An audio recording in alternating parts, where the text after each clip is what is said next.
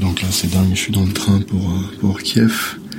Et euh, ils ont soulevé euh, les wagons pour, pour enlever les roues, pour changer la taille des rails. Donc là, on est à 3 mètres de haut, ils soulèvent les passagers avec, avec le wagon. Et on n'a plus de roues sous le wagon. ils sont en train de les remplacer par, par de nouvelles roues qui correspondent au bon écartement des rails pour la suite pour aller jusqu'à jusqu'à Kiev.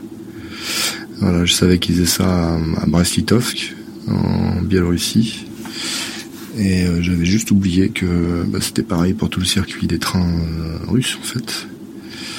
Et donc, euh, donc voilà, c'est en train de se faire. Je pense que dès qu'ils auront placé les roues, ils vont nous redescendre et on pourra repartir. Ça prend à peu près une petite heure, le temps de tout faire. Alors, pendant qu'ils préparent tout ça, ah ça y est, on redescend. On entend des bruits un peu partout autour du, autour du wagon. Il y a les ouvriers qui travaillent à, décrocher les roues, à la réattacher. C'est assez impressionnant. Euh, voilà, ce qui se passe quand on rejoint le réseau de chemin de fer euh, russe, ou soviétique plutôt d'ailleurs à l'époque.